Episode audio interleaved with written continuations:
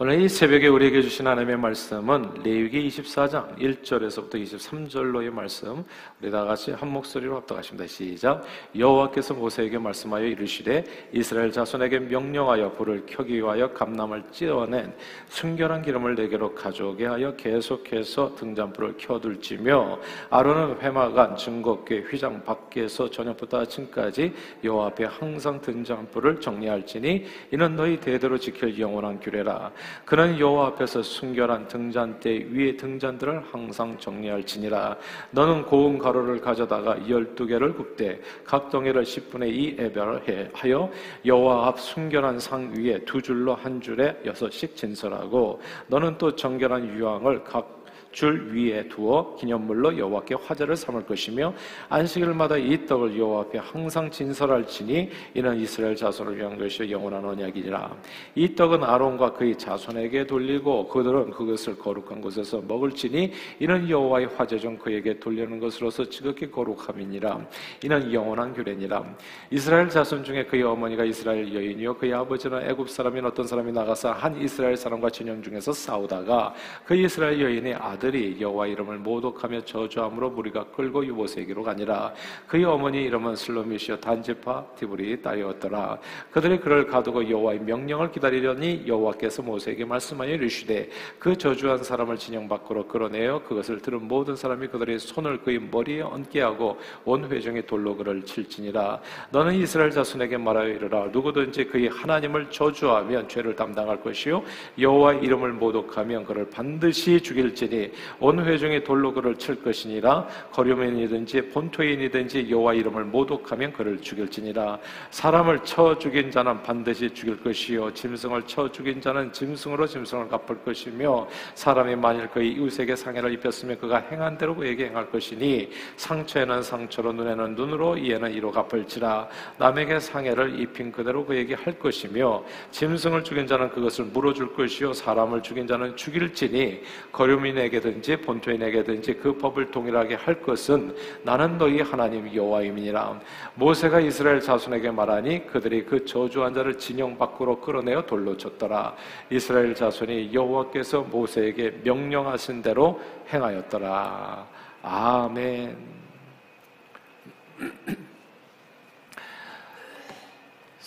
썩은 사과 법칙이 있습니다. 사과 광주리에 썩은 사과 한 개가 있으면 순식간에 다른 사과로 번져서 전체가 썩게 되고 결국 못 먹게 되는 경우를 말합니다.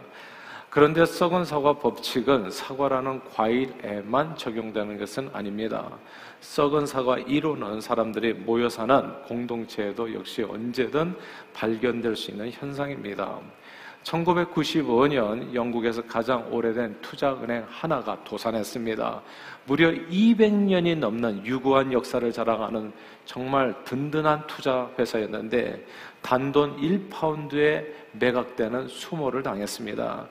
회사 도산 원인을 분석했어요. 어떻게 이렇게 든든한 회사가 역사를 유구한 역사를 자랑하는 회사가 그렇게 한순간에 무너질 수 있는가?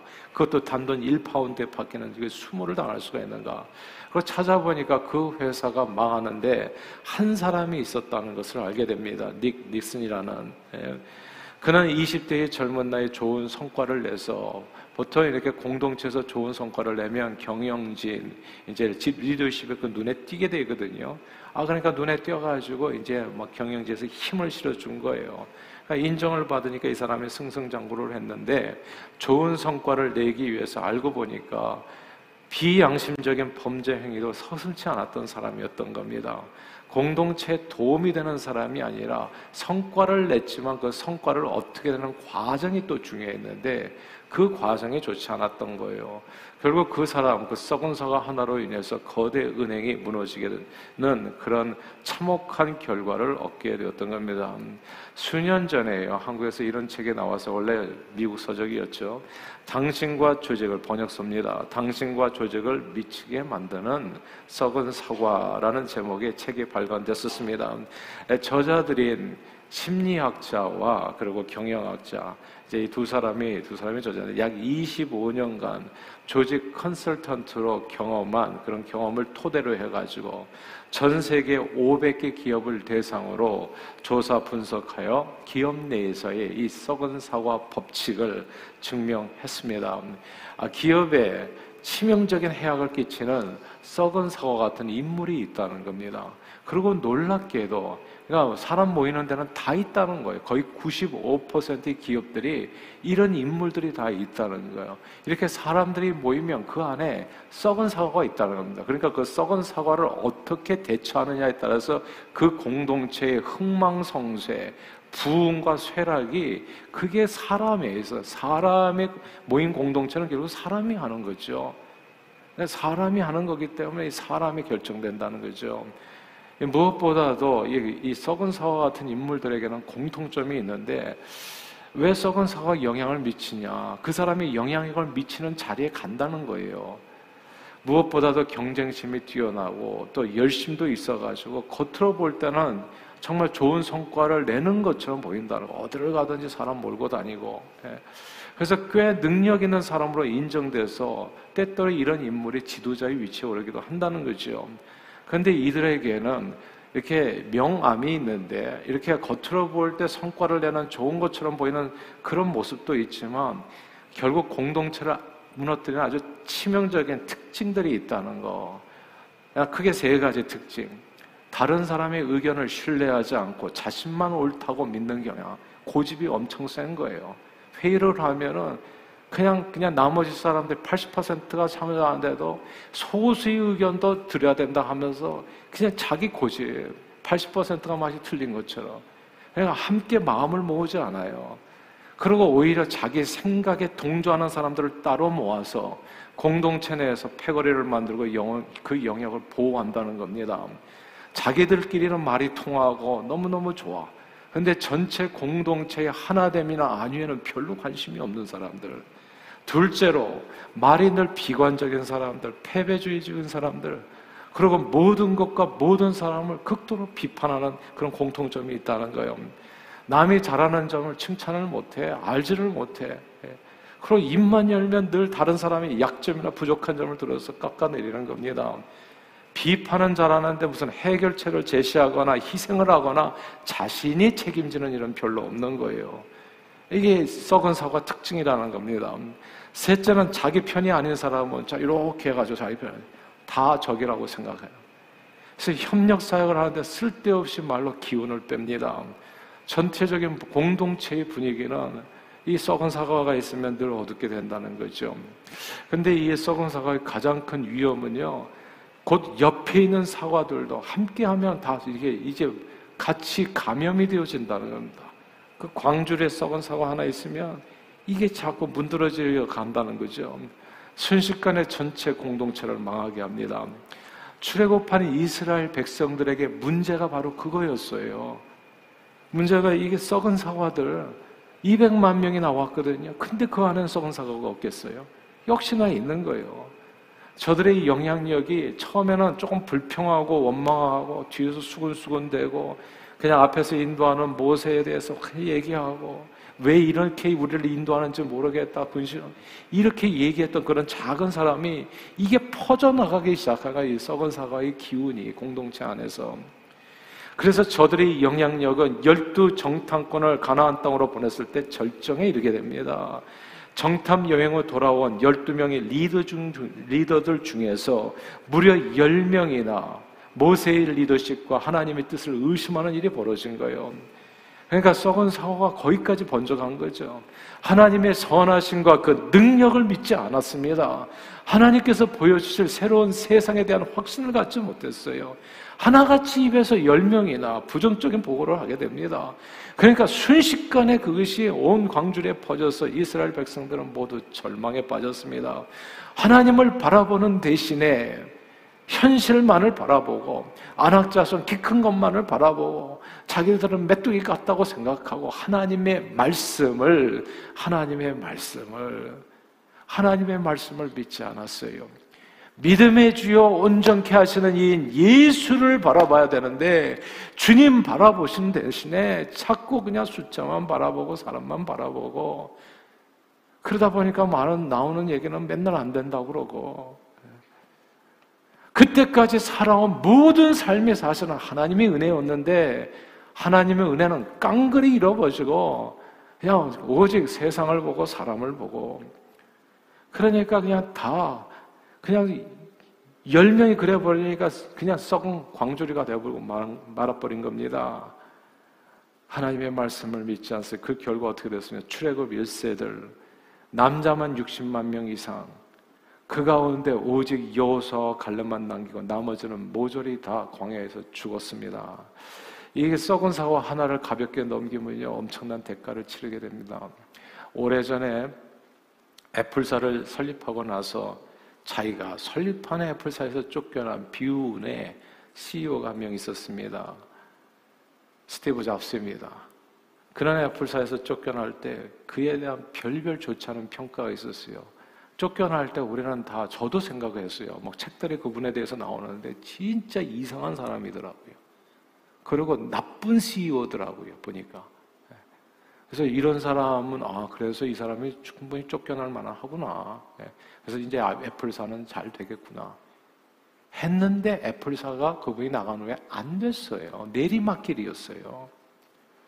그러면 이상하잖아요. 이 폭군과 같은 아주 못된 CEO가 쫓겨났으면 애플사는 더 부흥해야 되는데 왜 오히려 이 스티브 잡스가 나간 다음에 애플은 더 안 됐나? 이상하지 않아요? 스티브 잡스의 얘기입니다. 자기가 애플에서 쫓겨나면서. 네. 그러니까 세상에서는 이 스티브 잡스가 쫓겨난 이유에 대해서 세상 사람들이 얘기한, 그러니까 그때는 승자죠. 보통 역사는 승자가 쓰잖아요. 그 사람들이 얘기한 얘기와 스티브 잡스, 쫓겨난 스티브 잡스가 한 얘기가 달라요. 이런 얘기 했어요. 내가 무슨 말을 하겠는가 쫓겨나는 마당에. 내가 잘못한 것 딱 한 가지 있다. 사람을 잘못 고용했다. 그는 나와 함께 일하면서 내가 10년 동안 일한 모든 것을 파괴해버렸다. 한 사람의 썩은 사과를 붙드는 바람에 기업도 망하고 자기도 쫓겨나게 됐다는 얘기였어요. 존 스컬리라는 사람입니다. 스티브 잡스가 쫓겨난 다음에 만약에 애플사가 잘 됐으면은 그러면 스티브 잡스가 문제가 있는 사람이었을 거예요. 근데 스티브 잡스가 나간 다음에 애플은 내리막길이었어요. 하나의 썩은 사과가 기업주를 쫓겨, 쫓아내고 기업을 망하게 한 겁니다. 저도 이 교회에서 쫓겨날 뻔했잖아요, 한번. 진짜 제가 뼈저리게 느낀 체험이에요. 아, 이런 길이 있었구나. 너무너무 몰랐었어요. 후에 재기에서 큰 성공을 거둔 스티브 잡스가 애플로 돌아오면서 애플사는 세계적인 기업으로 다시 서게 됩니다. 사과 광주에 든 사과처럼 함께 협업이 필수인 공동체 내에서 한 사람의 영향력은 결코 무시할 수 없습니다. 오늘 본문이에요, 그게. 그래서 이런 말씀이 있는 겁니다. 다 함께 14절을 읽겠습니다. 24장 14절 말씀 시작. 그 저주한 사람을 진영 밖으로 끌어내어 그것을 들은 모든 사람이 그들의 손을 그의 머리에 얹게 하고 온 회중이 돌로 그를 칠지니라. 아멘. 그 저주한 사람을 끌어내어 모든 사람이 그 머리에 안수하고 돌로 치라. 이 구절을 주목해야 합니다.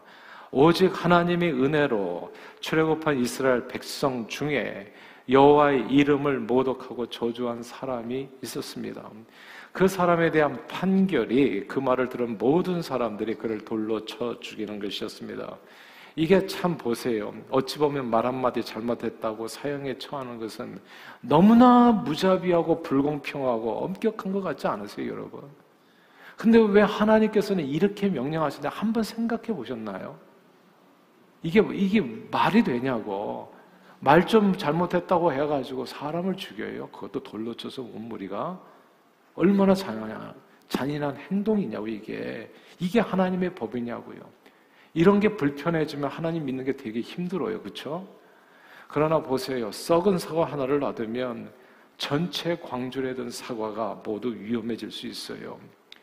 성경을 진짜 자세히 봐야 됩니다. 사람들이요, 성경을 자세히 안 봐요. 자기가 보고 싶은 것만 보지. 그래서 성경에 보면 어떤 어떤 사람을 지목해서 사귀지 말라라는 표현이 구약에도 나오고 신약에도 나오고 그럽니다. 잘라버려라 너희 가운데서. 예. 내보내라는 말이 되게 많이 나와요. 근데 사람들은 그런 게 잘 안 보여요. 이웃 사랑이라는 것에 그냥 그냥 눈에 콩깍지가 씌어가지고 무조건 다 품어야 되는 줄 알아요. 그래서 무척 어리석은 길을 걸어가요. 그걸로 인해서 그 사람뿐만 아니라 자기도 그 공동체가 다 죽을 수 있다는 걸 이런 걸 모른다고요. 그러니까 오늘 말씀에 그냥 부담감만 있어 이런 걸 받아들이지를 못한다고요. 예수님 말씀입니다. 공동체에 해악을 끼치는 사람은 이방인과 세리처럼 여겨라.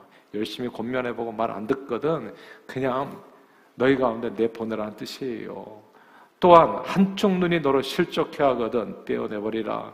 내 백체 중에 하나가 없어지고 온몸이 지옥에 던져지는 않는 것이 유익하다 말씀했어요.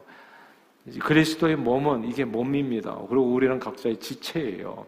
근데 지체 중에 하나가 범죄케 하거든 차라리 그걸 잃어버리는 게 네 온몸에 도움이 될 거다라고 하는 지혜의 말씀인 겁니다.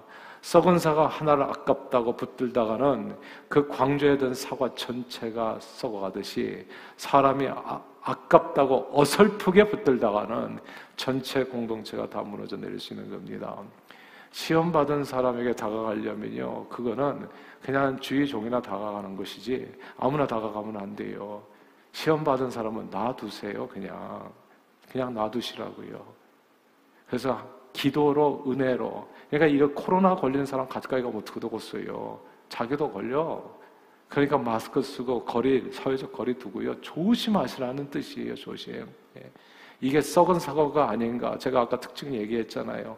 매사 비판적인가. 그리고 자기 말만 주장하는가. 이런 게 되게 중요해요. 제가 가보니까 소통을 해야 된다는데 소통이 이게 딴 게 아니에요. 내 말 들으라는 게 소통이에요. 그런 사람의 특징이에요. 그러니까 이게 되게 무서운 일이더라고 보니까. 그러니까 그냥 몇 사람이 그렇게 예, 딱 이렇게 조직을 만들어가지고 그렇게 대응을 하니까 진짜 전체가 고통을 하게 돼 있어요. 이런 사람들이 있다는 거. 사람이 아깝다고 어설프게 붙들다가는 진짜 한 사람의 영향력은 생각보다 큰 건데 성경은 한 사람으로 말미암아 죄가 세상에 들어왔다고 그래요. 그리고 죄로 말미암아서 사망에 들어왔다고 이와 같이 모든 사람이 죄를 지었으므로 사망이 모든 사람에게 이르렀다. 로마서 5장 12절 말씀입니다. 성경에 이런 얘기가 엄청 많이 나와요. 근데 왜 우리 눈에는 이게 잘 안 보일까요? 저도 되게 과거에는 어리석었던 순간들이 있어. 나도 뭘 보는지 모르겠더라고. 그래서 저는요, 어제보다 오늘이 좋아요. 오늘이 제가 훨씬 더 지혜로워진 것 같아요. 내일은 더. 예. 그래서 여러분들의 삶도 더 좋아질 겁니다. 근데 한 사람이, 한 사람으로서 죄가 들어오지만 또 한 사람으로서 또 선물도 은혜도 넘친다는 것. 한 사람으로 범죄로 인해서 많은 사람이 죽었은 즉, 그 다음 이어지는 로마서 5장 15절 말씀. 더욱 하나님의 은혜와 또한 한 사람 예수 그리스도의 은혜로 말미암은 선물은 많은 사람에게 넘쳤느니라. 그러므로 저는 저와 여러분들에게 정말 선택이 있다고 생각해. 어떤 한 사람이 되기를 원합니까? 썩은 사과 하나리 되기를 원하세요? 아니면 예수님을 본받아 정말 많은 사람을 구원하는 일에 쓰임받는 그 한 사람이 되기를 원하십니까? 한 사람의 영향력이 생각보다 큰 거예요. 그러므로 한 사람의 영향의 중요성을 생각해서 죄와 악은 어떤 모양이라도 버리십시다. 그리고 사람을 사랑하되 사람은 조심해야 됩니다. 예. 사람은 사랑하되 사람은 조심해야 돼요. 항상 공동체를 생각하십시오. 전체를 한 사람이 아니라 이게 그 얘기거든요. 공동체 전체를 생각하고 때로는 내 왼쪽 눈이 범죄하거든 빼어버리는 결단도 필요하다는 거 주님의 말씀입니다. 하나님의 영광을 위해서 주님의 몸된 공동체를 저는 바른 길, 생명의 길, 복된 길로 인도하는 우리 모두가 되기를 바라고요. 그리고 온전케 하는 일에 이 공동체를 온전케 하고 지켜가는 일에 존귀하게 쓰임 받는 저와 여러분들이 다 되시기를 주의 이름으로 축원합니다. 기도하겠습니다. 하나님 아버지 성경에 수없이 많은 지혜들이 나옵니다. 이 말씀을 잘 마음에 새겨서 그대로 따라가면 혼란이 없습니다. 근데 우리는 하나님의 말씀보다도 내 생각을 먼저, 내 생각이 맞을 거다라고 하는 착각에 빠져서 그래서 말씀대로 살기보다는 내 생각으로 움직이다. 하나님 더 큰, 더 큰 잘못을 저지르게 되고 공동체에 도움이 되려고 했는데 오히려 도움이 아니라 반대가 되는 경우도 생기게 됩니다. 오늘 말씀을 통해서 주님 주신 말씀 속에 감춰진 지혜를 얻게 해주시고 썩은 사과로 역할하는 사람들이 아니라 한 사람 예수 그리스도로 인해서 은혜가 임하여 많은 영혼을 살린 것처럼 주님을 본받아 이 공동체를 온전케 하고 살리는 일에 쓰임받은 우리 모두가 되도록 축복해 주시옵소서 가정에서도 이게 남 얘기가 아닙니다. 사실은 이 썩은 사과는 누구든지 될 수 있다는 이 사실을 엄연한 사실을 기억하며 우리 자신을 돌아봐 나는 어떤 사람인가 나는 그런 특징이 없는가를 생각하여 늘 조심하여 하나님 썩은 사과로서 이 역할이 아니라 많은 영혼들을 구원하는 일에 예수님을 본받아 쓰임 받는 저희 모두가 되도록 축복해 주옵소서. 예수 그리스도 이름으로 간절히 기도하옵나이다. 아멘.